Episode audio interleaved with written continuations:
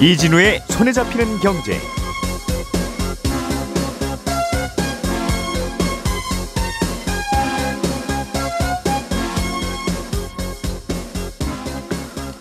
안녕하십니까, 이진우입니다.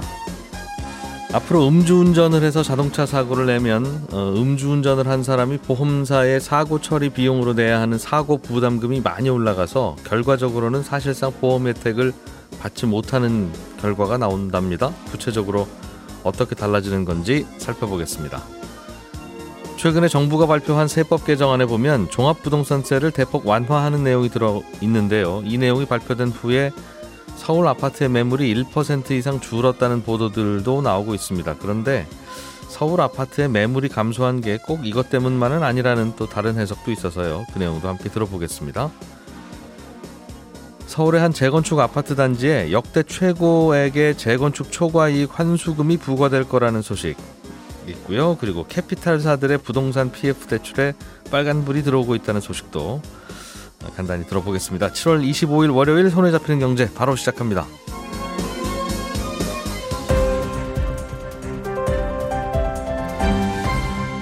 이진우의 손에 잡히는 경제. 네, 경제 뉴스를 정리하는 하루 중에 가장 즐거운 시간. 오늘은 김현우 소장 그리고 박세훈 작가 두 분과만 함께합니다. 어서 오세요. 안녕하세요. 네, 나수지 기자님은 휴가 가신 모양이죠? 예, 그렇습니다. 네, 부럽습니다. 예, 박 작가님이 준비해 오신 소식부터 좀 들어보죠. 네. 서울 용산에 네. 재건축에 들어가는 아파트 단지가 하나 있는데 네. 요즘은 재건축을 하고 나면 재건축 초과이익 환수금, 네, 부담금, 재건축 초과이익 네. 부담금 이제 이라는 일종의 세금이죠, 뭐. 그렇습니다. 세금이 부과되는데 이게 한 집당 7억 원이 넘게 부과됐다고요? 그렇습니다. 한강맨션 얘기인데요. 예. 저희 재건축 부담금이라는 건 재건축 사업 기간 동안에 오른 집값에서 뭐 건축비, 개발비용, 평균 집값 상승분 이런 거 뺀 금액을 초과이익으로 보고요. 예. 이 금액의 10에서 50%를 세금으로 내게 하는 건데 가구당 평균 7억 7천만 원 정도 내는 걸로 부과가 됐습니다. 근데 이 한강맨션 조합에서는 한 4억 원 정도 낼 거라고 생각을 하고 있었는데 그 차이가 2배 정도 나게 되니까 화들짝 놀란 그런 상황이 된 거죠. 그럼 당초 계산에 비해서 이 재건축 초과이익 환수금 부담금이 네. 더 늘어난 이유가 네. 뭐 때문이에요? 부담금 산정하는 방식이 약간 달랐다라는 게 한국부동산원의 설명인데 예. 부동산원은 한강맨션의 현재 시세를 3.3 제곱미터당 8천만 원으로 계산을 했습니다. 그리고 이게 한강맨션이 재건축이 다 돼서 팔리기 시작하면 네. 거래되기 시작하면 3.3 제곱미터당 8천만 원 정도 가격에 거래될 거라고 본 거라는 거죠? 아, 사업 종료 때는 1억 원을 넘길 거라고 봤고요. 지금은 서로 거래되는 가격이 이렇다. 네, 대략 이럴 거라고 높게 계산을 했던 거였고 예. 조합은 아니다, 그렇진 않다. 6,400만 원 수준이다 지금은 예. 시세가. 그리고 사업 종료 시점에 보면 한 8천만 원 정도 될 거다. 이렇게 계산했기 때문에 산정 방식이 다르다 보니까 부담금이 좀 다르게 나왔던 겁니다. 재건축 부담금이라는 게 결국은 재건축하기 전 네. 비포와 재건축하고 난 후 애프터에 네. 가격 차이의 절반은 내시오라는 네. 거죠? 그렇습니다. 근데 비포와 애프터의 가격 산정은 서로 좀 다르게 생각할 수 있으니까. 그렇습니다. 특히 애프터가. 네. 그렇다면 완공돼 봐야 알겠네요. 그렇습니다. 정확한 이게 부담금은. 아직 확정은 네. 아니에요. 사업이 끝난 시점 주택가격을 기준으로 최종 결정되기 때문에 예. 부동산원이 계산한 7억 원은 예상 금액이고 준공이 끝난 후에 다시 재산정이 되는데 다만 이런 뉴스들을 관심 있게 보는 건요. 부담금이 많이 나올 거라는 사례들이 보도로 자주 나오게 되면 재건축 조합들은 재건축 추진 속도를 좀 늦추게 됩니다. 이게 아이러니할 수도 있겠지만 재건축 추진 여부는 재건축 조합원들이 얼마나 많은 이익을 얻느냐 여기에 달려 있거든요. 예. 그런데 부담금이 높을 거라고 하면 이 제도가 사라지거나 아니면 개편되는 시점까지 재건축 추진을 중단하는 결정을 내릴 가능성도 있기 때문입니다. 그 많은 사람들이 내가 살고 있지 않은 집인데도 불구하고 재건축 단지에 관심을 기울이는 건 예. 서울에서 대규모 아파트 공급이 가능한 게 사실상 재건축 단지라서 그런 거잖아요. 예. 그래서 다음 달에 정부가 주택 공급 대책 발표할 예정인데 여기에 재건축 초과이익 환수제를 어떻게 바꿀 것인가 하는 게 그래서 지금 초미의 관심사가 되고 있습니다. 만약에 여기서 완화가 좀 되면 그래서 부담금이 좀 내려가는 쪽으로 방향이 바뀌게 되면 재건축이 예. 활성화될 가능성이 높아지는 거고 그게 아니라 지금처럼 부담금이 높게 나오면 아무래도 활성화되는 건 당분간 또 어려울 거라서 관심을 갖게 되는 뉴스였습니다. 낡은 주택에 살다 보면 누구나 다 재건축을 하는데 네. 하는데 왜 아파트만 재건축을 해서 오른 값에 대해서 또 세금을 내라고 하느냐. 네. 이게 좀 그동안 안 내게 했던 거라서 뭐 익숙하지 않는, 아직은 익숙하지 않은 거니까 네. 반발을 할 명분이 된다는 거고. 그렇습니다. 이러면 공급이 잘 안 된다는 건데. 그렇죠. 근데 정부가 무슨 소리입니까? 이건 그냥 내야 되는 겁니다. 네. 혹은 우리 국민들이 모두 그런 거에 대해서 컨센서스가 있으면 네. 뭐 내야지 뭐 세금도 내고 사는데 뭐 할 텐데 여기에 대해서도 각자 찬반이 여전히 뜨겁다 보니까 그렇습니다. 기다리면 뭐 바뀔 수도 있겠네. 네. 라는 생각이 있으면 기다리는 게 이익이겠죠. 그렇죠. 그러면 그 피해를 사실상 전부가 정부가 다 보게 되는 거니까 우리 전부가 네. 그런 구조군요. 알겠습니다. 김현우 소장님, 네. 지금부터 음주나 무면허로 사고가 나면 네. 자동차 보험이 되기는 되는데 거의 의미 없이 된다 그런 뜻입니까? 네, 그렇습니다. 음주, 뭐 무면허뿐만 아니라 약물 복용, 예. 뺑소니 사고에 대해서 보험 혜택을 거의 받을 수 없다 이렇게 지금 법이 개정되는데 이게 2년 전쯤 한 차례 개정이 됐었어요. 이제 강화된 적이 있었는데 앞으로 이제 28일부터 새롭게 시행되는 법으로는 일반적으로는 이 사실상 거의 보험 혜택을 받을 수 없다. 이렇게 바뀝니다. 다만 요거는 28일부터 법이 바뀌어서 바로 시행되는 건 아니고 시행은 바로 되지만 예. 그때부터 새롭게 보험을 가입하거나 갱신하는 경우에만 해당이 되니까 한 1년 정도는 돌아야 전부 다 적용이 된다고 볼 수 있습니다. 그럼 지금까지는 음주, 무면허, 뺑소니, 약물 복용 이런 사고들도 보험 처리가 됐어요? 일부 자기가 부담해야 되는 사고 부담금이 있는데 나머지는 네. 보험사가 다 해줬습니다. 예. 그런데 이제 내가 부담해야 되는 그 일부 자기 부담금을 더 많이 부담해야 된다는 건데 자동차 보험은 의무보험하고 종합보험 이 두 가지로 나눌 수 있죠. 네. 그러니까 무조건 의무적으로 가입해야 되는 책임보험이라고도 하는 이 의무보험에서는 보장 한도가 사람이 사망하게 되면 최대 1억 5천만 원. 부상은 3천만 원, 대물은 2천만 원까지 보상을 해줍니다. 네. 근데 만약 여기서 이제 음주, 약물, 무면허, 뺑소니 사고를 일으키게 되면 사람에 대해서는 1천만 원, 물건에 대해서는 500만 원까지는 내가 부담을 해야 돼요. 그동안에도? 그렇죠. 지금까지는. 그리고 나머지는 이제 퇴재 한도 내에서 보험사가 부담을 해주도록 되어 있었습니다. 예. 이 책임보험 한도를 이제 늘리는 게 흔히 얘기하는 종합보험이죠. 이것들을 이제 다들 가입하는데 종합보험에서는 이제 대인사고는 무한대로 보장을 해주죠. 근데 예. 여기에서도 이제 자기가 부담하는 비용이 있습니다. 대인 같은 경우는 한 사고당입니다. 여러 사람이 다치더라도 한 사고당 1억 원까지는 사고를 낸 사람이 부담을 해야 되고 네. 그다음에 물건이 망가진 걸 5천만 원까지 운전자가 부담을 하게 되면 초과분은 내가 가입한 보험의 한도 내에서 보험사가 다 부담을 해줬습니다. 그러니까 결국은 음주나 뭐 등등등 그런 사고들을 인해서 아무리 비싼 슈퍼카를 들이받든지 정말 비싼 시설물을 들이받든지 사람을 정말 많이 다치게 하더라도 개인 최대 부담액은 사람에 대해서는 1억 1천만 원, 예. 물건에 대해서는 5,500만 원만 부담하면 나머지는 보험사가 다 책임을 져줬었거든요. 지금까지는. 그렇죠. 그런데 28일부터 바뀌는 법에 대해서는 의무보험은 이제 전부 다 개인이 부담을 합니다. 그러니까 책임보험만 가입하게 되면 이제는 아예 보장을 받을 수 없다 이렇게 볼 수가 있고요. 그리고 사람이 다쳤을 때 아까 한 사고당이라고 말씀드렸잖아요. 예. 이제는 한 사람당 최소 2억 5천만 원까지는 내가 부담을 해야 되고 의무보험, 종합보험도 그렇게 부담금이 늘어나니까요. 예. 물건은 7천만 원까지는 개인 돈으로 부담을 해야 되는 것으로 바뀝니다. 다만 이제 그렇게 그러면 사고를 낸 사람이 돈이 없으면 피해자는 어떻게 보상을 받냐. 예. 그건 이제 걱정 안 하셔도 될 게 사고가 나면 일단은 보험사에서 피해자한테 보험금을 지급해 주고요. 가해자에게 구상권을 청구하는 방식이라서 네. 가해자가 보험만 가입되어 있는 상태라면 뭐 가해자가 돈이 없어서 보상을 못 받는다 이런 일은 벌어지지 않습니다. 음주, 뺑소니, 무면허 등에 대해서는 예. 사고를 낸 분이 자동차 종합보험에 다 가입을 하고 있더라도 그렇죠. 일단 사람이 사망하면 2억 5천만 원은 내야 된다. 그렇습니다. 가입자가. 네. 물건이 다친 것도 7천만 원까지는 개인 돈으로 물어주고 그렇죠. 그보다 넘는 것만 보험이 해준다는 맞습니다. 뜻이군요. 하지만 안 되는 거긴 한데 그렇죠. 그죠? 절대 안 되는 거죠. 절대 안 되는 건데 이러면 보험의 의미는 또 없다고 볼 수도 있겠네요. 그죠? 하지만 다른 거에 대해서는 예. 이 부분에 대해서만 보험의 의미는 없습니다. 박 작가님, 네. 최근에 캐피탈 회사들이 네. 건설 회사한테 부동산 프로젝트 파이낸싱 대출을 해주고 있는데 네. 자칫하면 캐피탈 회사들이 돈 떼이게 생겼다는 네. 얘기죠? 그렇습니다. 부동산 PF 대출은 일전에 한번 설명을 드린 적이 있는데 예. 쉽게 말씀드리면 건설사들에게 집주를 돈 빌려주거나 아니면 중간에서 보증을 선다는 겁니다. 캐피탈사들이. 예. 부동산 PF 대출이라는 게 앞으로 진행될 부동산 개발 사업에서 수익성을 평가해서 돈을 빌려주는 거거든요. 그래서 사업이 무리 없이 진행이 되고 분양이 잘 되면 수익을 크게 얻을 수 있습니다.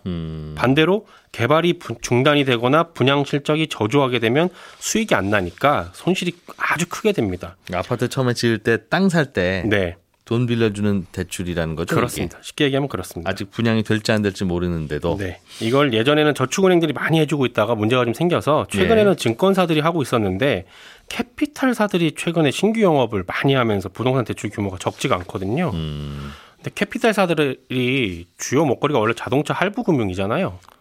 그렇죠. 자동차 네. 할부도 무슨 캐피탈. 그렇죠. 그래서 자동차 사는 사람한테 돈 빌려주고 원금하고 이자 받아서 수익을 내는 건데 예. 이 시장에 카드사들이 들어오기 시작했어요. 신용카드 회사들이. 네, 그렇죠. 원래는 자동차 할부 금융을 캐피탈사들이 하고 네. 신용카드는 그냥 신용카드, 그렇죠. 카드론 이런 거 하고. 그렇습니다. 그러다가 그 영역이 서로 이제 엉키기 시작하니까. 그렇죠. 근데 카드사들이 들어오면서 이제 경쟁을 해야 되니까 캐피탈사보다 더 싼 이자로 돈을 빌려줬거든요. 예. 그러다 보면 캐피탈사들의 수익이 줄게 되는 거죠. 그러면 줄어든 수익을 뭘로 메꿀 거냐라고 찾다가 발견한 게 바로 이 부동산 PF 대출인데 올해 3월 말 기준으로 봤더니 자산 규모 상위 5개 캐피탈사 부동산 PF 대출이 5조 6천억 원이 조금 넘습니다. 이 규모로 보면 얼마나 될지 감은 안 오지만 이게 1년 사이에 2배 넘게 늘었다는 거예요. 근데 대출 규모가 2배 늘었다는 게 그 자체로 뭔가 문제가 있는 건 아니지만 네. 앞서 말씀드렸듯이 부동산 PF 대출은 굉장히 위험한 대출이거든요. 땅을 살 때 돈을 빌려서 땅을 사는데 네. 그 돈 빌려주는 거고. 그렇습니다. 만약에 그 땅에서 아파트가 잘 안 지어지면 네. 경기가 나빠지든 혹은 땅이 다 제대로 안 사지든 이래저래 어쨌든 아파트가 다 안 지어지면 네. 그냥 그 땅을 다시 경매로 붙이면 빌려준 돈을 회수할 수 있을 것 같은데 그게 아닌 모양이에요. 잘 안 됩니다. 땅의 그 가치보다 더 빌려달라고 하는군요. 그렇죠. 하기야 뭐 논밭에 농사 짓던 땅이다 이런 거 하고 아파트 짓겠습니다 해서 사들이는 땅하고는 가격이 꽤 또 달라질 테니까. 그렇죠. 근데 지금 부동산 PF 시장 전망이 밝지가 않잖아요. 금리도 오르고 뭐 경기도 안 좋고 부동산 시장 안 좋으니까 투자 심리가 크게 위축된 상황이다 보니까 예. 원자재 가격 상승돼서 부동산 개발 사업 들어가는 비용도 늘었고요. 그러다 보니 일부 캐피탈사에서 부동산 PF 대출 위험 신호가 커진 겁니다. 물론 증권사들도 이걸 하고 있고 증권사들의 그 대출 규모도 좀 높아지고는 있는데 예. 캐피탈사 같은 경우에는 정부가 보고 있는 게 갑자기 빠르게 많이 늘었다라는 게 문제라는 겁니다. 그 부분에서 문제가 생길 수도 있으니 좀 들여다보겠다라는 거고 캐피탈사들도 좀 준비를 해라라는 겁니다. 작년 이맘때부터 뭐 올해 초까지만 하더라도 부동산 시장은 뜨겁게 달아올랐었잖아요. 그렇죠.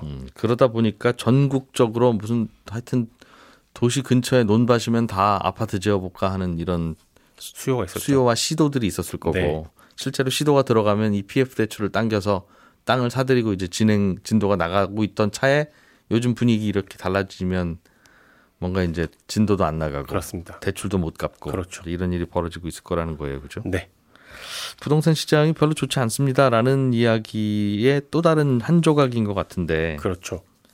이러면 또 아파트가 지어지는 것도 또 천천히 지어질 거고 안 지어지거나. 그렇죠. 그것도 이대로 시간이 흐르다 보면 또 아파트가 모자라네. 이제 이런 그럼 또 부동산 가격은 또 오르게 됩니다. 모든 자산 시장이 아무튼 그렇게 올랐다 내렸다 하는 거긴 합니다만 네. 그런 의미가 있는 뉴스군요.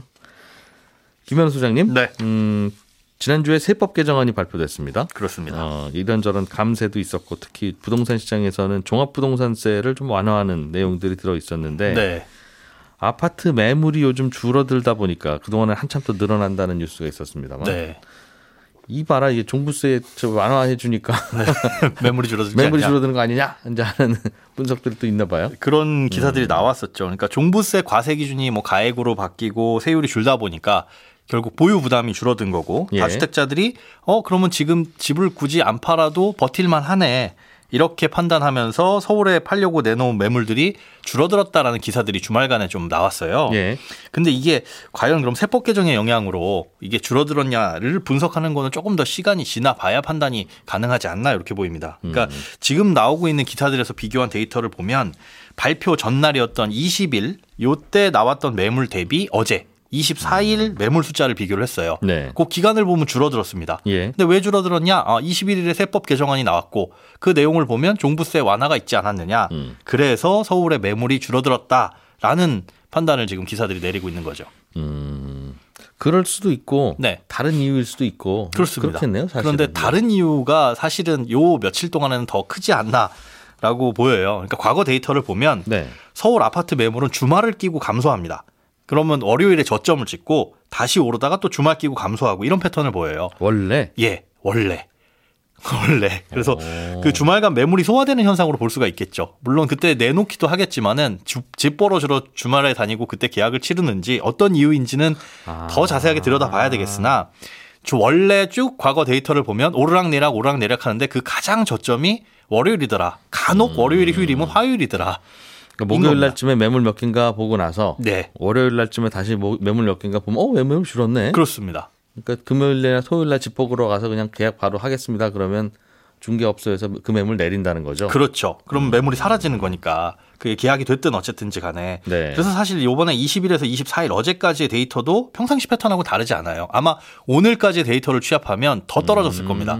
그러면 이제 오늘 기사가 나오면 이거 봐라. 종부세 완화하니까 매물이 확 줄지 않았냐. 그런데 여기에 큰 의미를 부여하는 거는 과장된 해석으로 볼 수가 있는데요. 원래 그렇기도 하니까. 네네. 그러면 종부세 완화에 대한 정책 방향이 매물에 영향이 전혀 없냐? 사실 그렇지는 않습니다. 좀 이게 장기간의 데이터를 보면 약간 의미 있는 데이터를 볼 수가 있는데 예.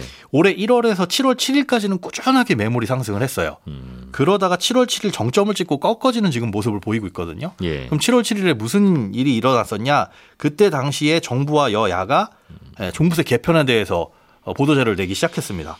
이때부터는 시장이 법이 개정되겠구나라고 예. 생각을 하고 매물이 줄어들기 시작했다라고 보는 게 조금 더 설득력이 있겠죠. 이 데이터는 저희가 홈페이지 손경제 게시판에 그림으로 보여드리도록 하겠습니다. 자세하게? 네. 보시면 재밌네. 아 그래요? 예, 그러실 겁니다. 소장님께서 직접 이것저것 데이터를 좀 네. 잘 보기 좋게 만드셨나 봐요. 잘 보기 좋게 예쁘게는 아니고요. 네. 이게 이상하게 매물이 감소했다고 하는데 20일까지는 매물이 확 늘어난 거예요. 그러다가 왜 무슨 일이 일어났지? 하루하루치를 다 들여다보니까 네. 사실은 원래 주말에 많이 감소하고. 주말 효과도 큰 것도 같고. 네. 물론 이제 시간이 지나가면 이게 얼마나 의미 있었는지는 좀 지나봐야 알 수 있겠죠. 종부세 바꾸는 건 당연히 종부세 자체의 불합리한 부분도 좀 바꿔야 되기도 하고 네. 매물이 늘면 좋지만 이렇게 보유세로 압박해서 매물을 늘리게 하는 게 맞느냐 하는 논란 때문에 하는 거지 완화되면 당연히 매물이 줄겠죠. 한 채라도. 네, 맞습니다.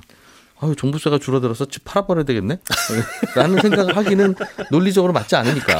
그렇죠. 반대는 네. 있을 수 있어도. 맞습니다. 다만 그 반대 현상이라는 게 과연 지속 가능하거나 오르냐 하는 그 문제 때문에 네. 바꾸는 거니까요. 오래 들여다보자. 네, 알겠습니다. 부동산 세제 개편과 관련한 다른 내용도 뉴스도 좀 있는 것 같은데 네. 부동산 세법이 바뀌면 이번에 네네. 달라지는 내용 발표된 것처럼 증여를 고민하는 경우가 더 많아집니까? 그렇습니다. 이게 양도소득세 2월 과세라는 제도에 대해서 내용이 달라지기 때문인데요. 이게 예. 올해 안에 증여를 서두를 집들이 조금 많아질 수도 있다라는 겁니다.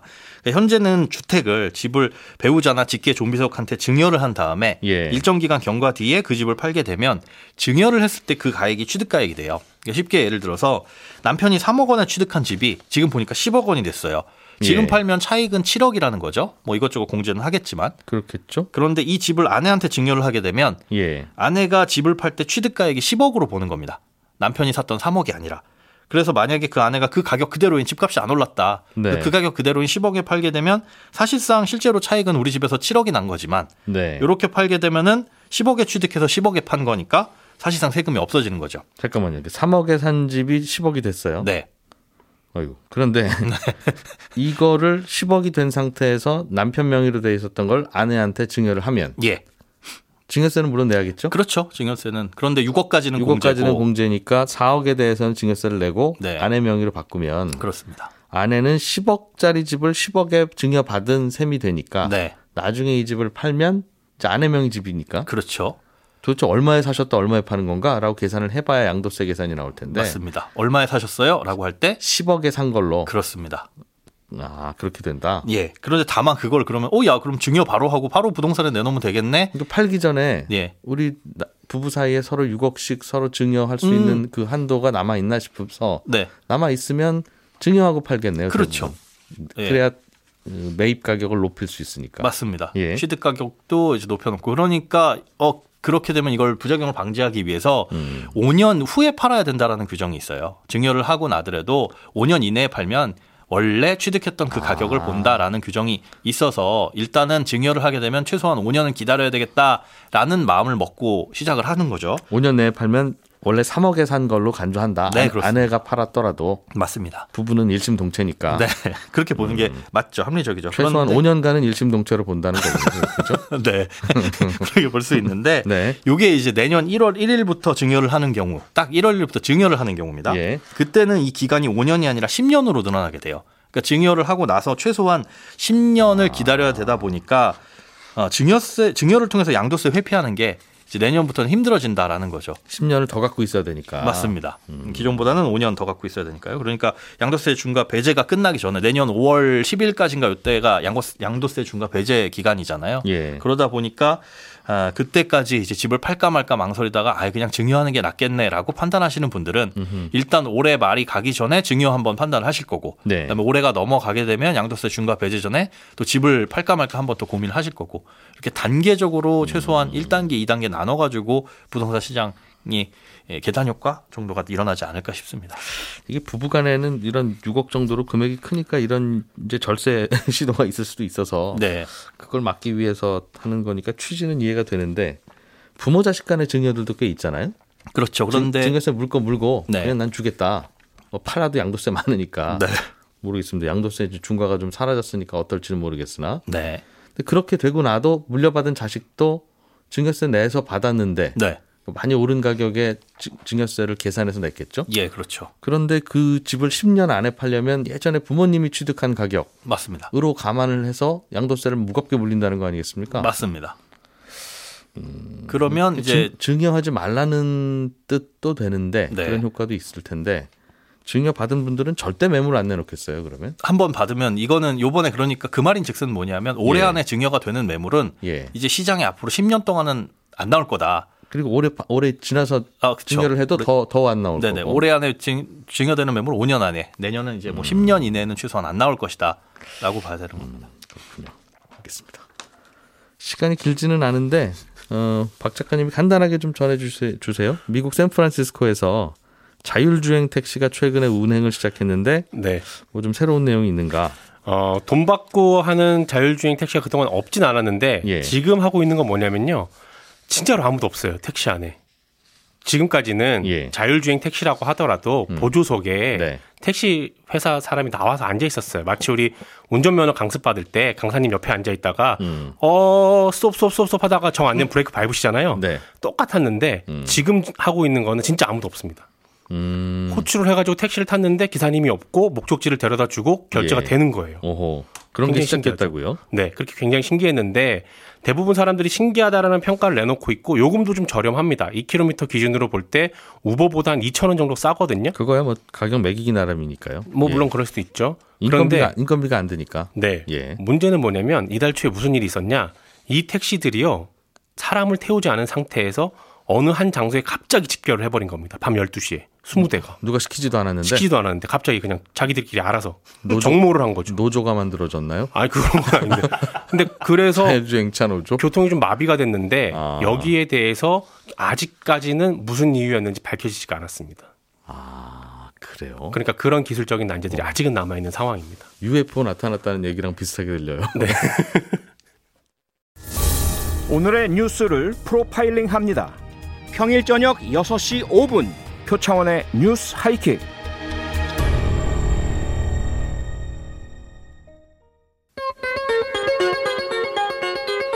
예, 저는 11시 5분에 이어지는 손에 잡히는 경제 플러스에서 다시 한번 인사드리겠습니다. 들어주신 여러분 고맙습니다. 이진우였습니다.